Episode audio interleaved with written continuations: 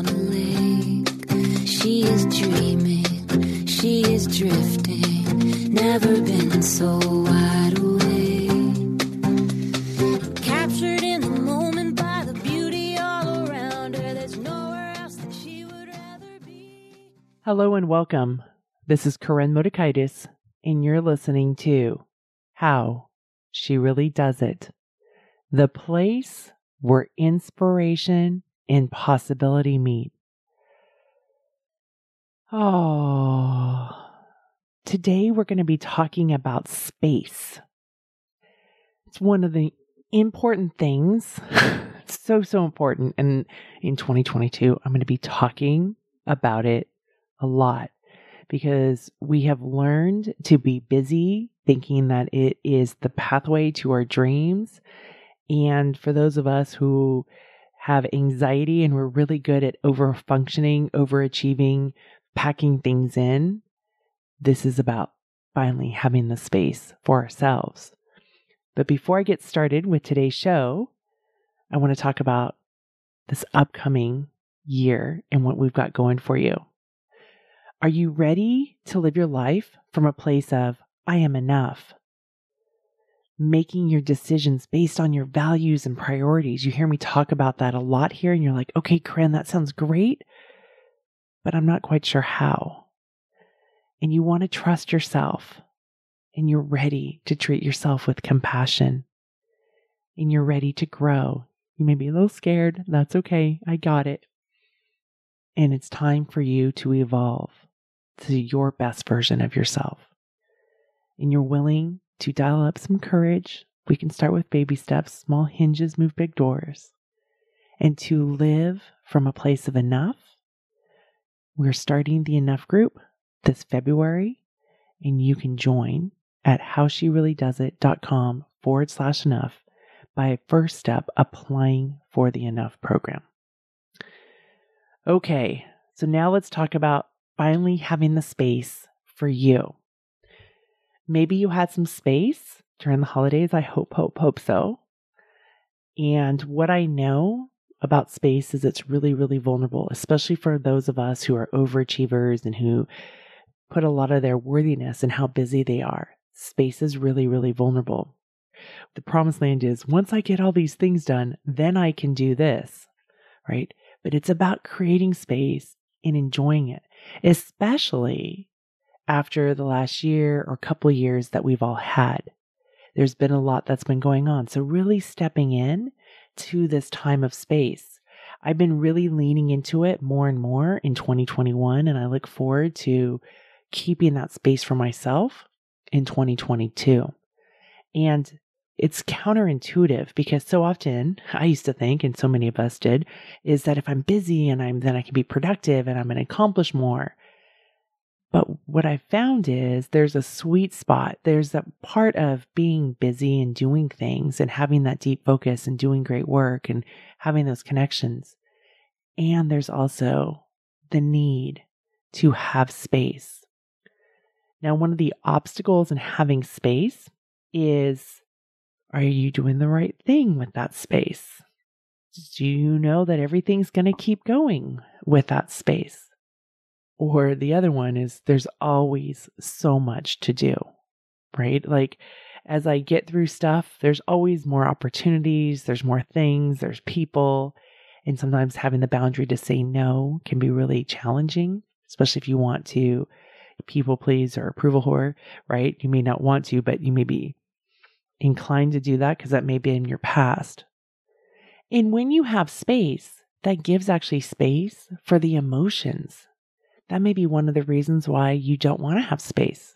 You may not consciously realize it, but we want to numb ourselves with busyness versus feeling our feelings or feeling the loss or the grief so we have this paradox. We have the situation where we want time for ourselves, we want downtime. And then in that space of being with ourselves, it's really, really vulnerable. Vulnerability is uncertainty, emotional exposure, and risk. And oftentimes in that white space, there's a lot of emotional exposure with ourselves.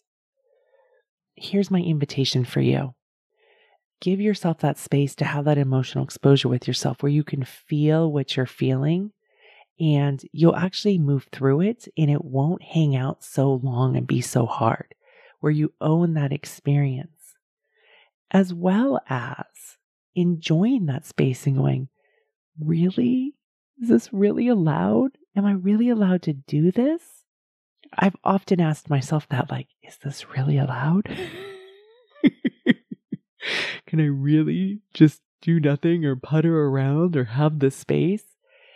And the beauty that often comes from it, the being able to be rested, all of a sudden, you know, I'm not working on the problem, but a problem that I had been working on for a while and I couldn't see the answers, I couldn't see the possibilities, and I'll be off doing something, not doing like working hard, but you know, puttering around the house, maybe cleaning out a closet, paint by numbers, going for a walk, maybe laying there on the floor, doing something, right? And all of a sudden, I'll see that window of possibility that I couldn't see before. Space is valuable. And so often we fill it. We fill it with things, we fill it with people, we fill it with noise versus checking in with what am I thinking? What's going on inside of me? Listening to ourselves, giving yourself space to show up in your life. As you lean into the space and you enjoy the space, there's going to be vulnerability, right? Just like I explained. And this is my invitation for you to trust yourself. It's not about making a right decision or a wrong decision. It's about trusting yourself in that process and then learning from it what worked well, what could be improved. How was that downtime? Did you feel filled up afterwards or did you feel depleted? And paying attention, paying attention to what it is that you enjoy. One of the most vulnerable questions that I can ask people is, What do you really, really want? Like, uh, I don't know. That's why space is so important to start to learn what are the things that we really, really want, that we enjoy, that are okay, and also be really clear of what we don't want. And oftentimes, when we don't have space, we make rash decisions. We settle for much less than what we want. It may not align with our priorities and our values because we may not have the space give yourself permission to do it all wrong. I say that because so often I'm asked, Am I doing it right? And oftentimes that's another phrase of perfection, which then can be the birthplace for shame. So instead of trying to do it right, it's what can we learn from it? It's that Marco Polo game of warmer versus colder. And as you go into the space, feel the feelings feel if there's grief, if there's sadness, if there's shame, if there's joy, if there's compassion, feel them all. And then enjoy the space without guilt. That's my invitation, right? Now, when you're taking up space in your life, it doesn't mean that, oh, you become selfish and you let your responsibilities or you don't follow through on your agreements because that's not going to feel good. It's about creating space in your life where you can, you are still meeting the agreements, and maybe you're saying no to certain things and you're not agreeing to the things you always said yes to. So it's not about doing something bad. It's not about neglecting, right? It's about taking up space in your life so that you can think, you can feel, you can take care of yourself. You can nourish yourself. Because when you do that, your own growth grows. Your ability to give to others grows. So when you finally have space for yourself, we all are in different seasons of life. I'm an empty nester, so there's in some ways it's amazing the amount of space that I have. And then being really deliberate about what do I want to spend time with this space and even when my kids were little, I mean, my youngest two are now 21 and 20. And I remember when they were little, I would say, my daughter wouldn't want to go down for nap and I'd say, okay, this is your quiet time. I need this time so that I can come back rested and refueled and ready to go with you. And she would play with her Polly Pockets. I would, you know, whether it was read a magazine, take a nap, watch something, whatever it was that I needed to fill up so that I could come back and sustain it. That was a small hinge that I took back in the day, and I've continued to build upon that and work on taking care of myself. And yes, we can slide back to our old habits of not taking care of ourselves. It's very easy to. Life gets really busy. There's all these expectations, you know, people will want from us. It doesn't mean you've fallen down the rabbit hole. It just means that, oh, that's right. I've gone back to some old habits and I know the way out. So as we say goodbye to 2021 and hello to 2022, my invitation for you, whether it's after this show, for the weekend, or for the upcoming year, is to carve out space for you. Finally, have space.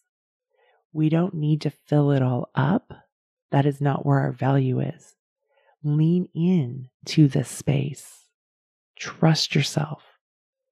Feel, hear what you have to say, hear what others have to say hold that space without having to fix for others.